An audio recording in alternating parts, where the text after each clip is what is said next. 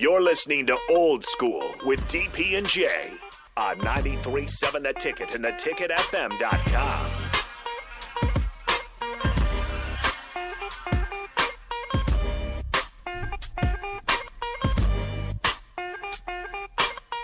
Welcome back to Old School 93.7 The Ticket. DPJ, myself. It's time for the best segment in radio history while wearing a Missouri jersey. Weird. Schmedium. It's weird. Schmedium. It's very schmedium. Extremely schmedium. But you got the gun show going on. Thank you. Look like a, you look like somebody that'd be on a preseason college magazine. And that's it. Be like, is this the next one up? No, he's not. No. Just a terrible season after that. no. You a little rover back. Don't even look like a little rover? He- He's the punt returner. You, you know That's what? what I did. That's what I did in high school. Yeah. I was a return guy, and Yeah, a, he's the punt returner. Yeah, you are. You you're a little Tavon Austin or somebody Yeah, like that. Yeah, that. he's a little punt returner. I love whatever. It's fine. It's great. I love being a punt returner. Hit that man's music. Woke up this morning and I got out of bed. Had a big old cup of coffee to clear my head. Been home for a while and that's where I'm at. But we can still jam on what's up with that. Ooh wee. Finger snaps. What's up with that? Finger snap. What's up Had with to throw a that? little extra in there. Ooh wee. He had, to, he, he had to create his What's own kind of that? like background music. Yep. What's up with Yeah, that? yeah, yeah. What's up? Finish strong. Without you, yeah. That's probably the best one.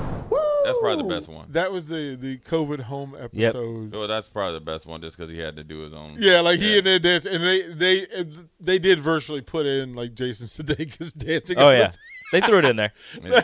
It was like moving across the screen. yeah, yeah, that's good. What's up, Rico?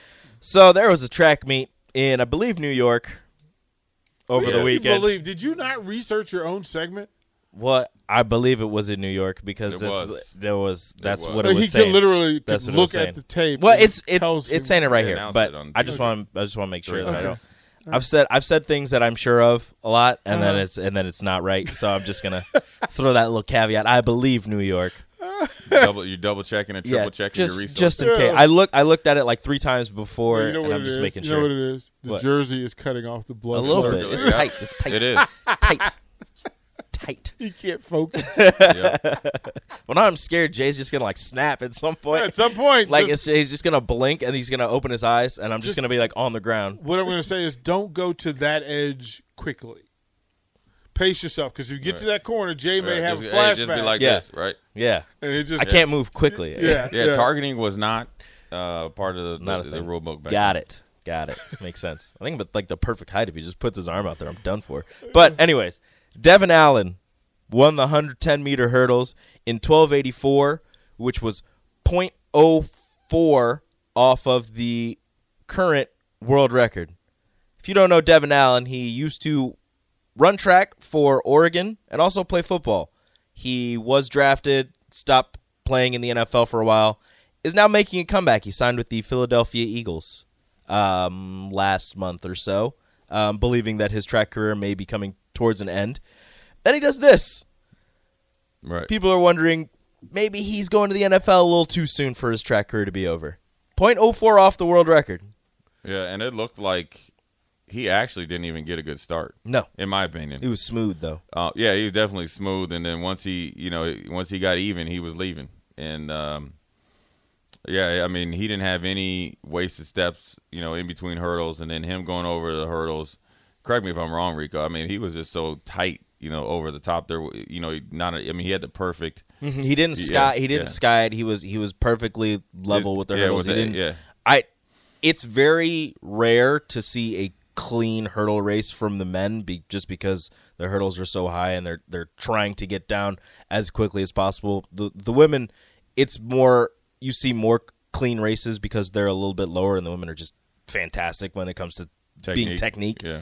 Um, so I think he hit maybe two hurdles, Right. and even then he didn't even he didn't smash into him. He just lightly scraped them. So Right. that was a fantastic race technically for him. Yeah, yeah, it looked like real clean, and you know, I'm sure that you know every like every track guy goes back and looks at what they can tidy up on, and I mean, he's pretty much the fastest time in America in quite some time, but just on the naked eye, his start did not look very good. For him, it wasn't a good start. Right. He's usually that's usually one of his stronger points. Right, but he ate up time or he made back time. But that's a great, you know, example for athletes out there. You know, if you're running a race or you're, you know, playing any sport, it's not how you start; it's how you finish. Because he very easily could have panicked and then ended up finishing sixth or seventh, and and then his the same excuse is the same thing that he needs to. Well, I'm assuming he's going to work on as his start.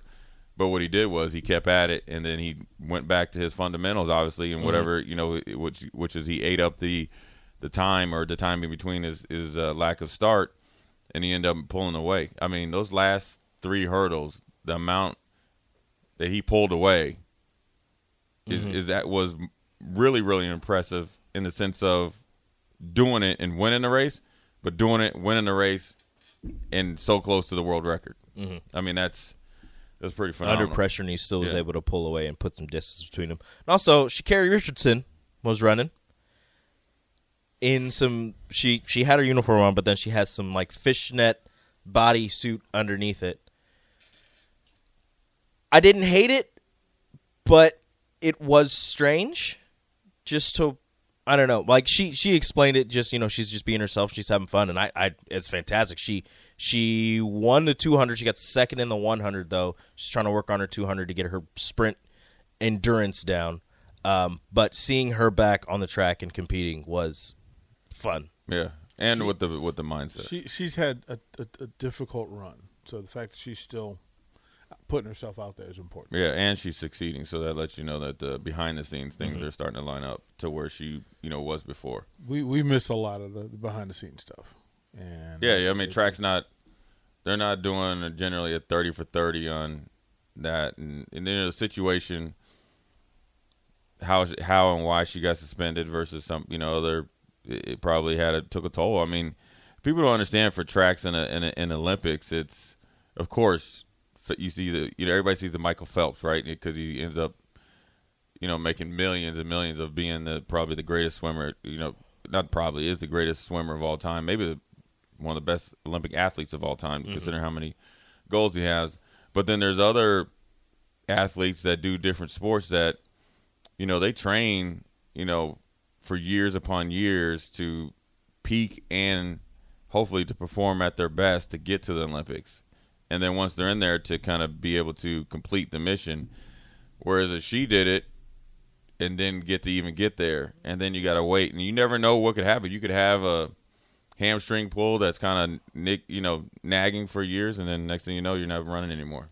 It, it's like I said, her, uh, her story is starting to be told. We'll find out all those things behind Truthfully. the scene, right? Truthfully Um, being so told. Good, good, good on her for finding a way to get through and to stay positive in it and, and not, not not throw it all away. Uh, we'll throw the break top of the hour. Uh, next hour of old school, we'll, we'll, we'll dive into game five, but we also made some new friends this weekend. We'll talk about that as well. Watch Old School live on Facebook, YouTube, or Twitch. Old School with DP and J on 93.7 The Ticket and theticketfm.com. BetMGM has an unreal deal for sports fans in Virginia. Turn $5 into $150 instantly when you place your first wager at BetMGM. Simply download the BetMGM app and sign up using code Champion150. Then, place a $5 wager on any sport. You'll receive $150 in bonus bets, regardless of your wager's outcome. And if you think the fun stops there, the King of Sportsbooks has plenty of surprises in store. Check out daily promotions, same game parlays, live bets, and so much more. Download the app in Virginia today and get $150 in bonus bets instantly from your first wager. Only at BetMGM. BetMGM and GameSense remind you to play responsibly. See BetMGM.com for terms. 21 plus only, Virginia only. New customer offer. Subject to eligibility requirements. Rewards are non withdrawable bonus bets that expire in seven days. Please gamble responsibly. Gambling problem? Call 1 800 Gambler. Promotional offer not available in Washington, D.C.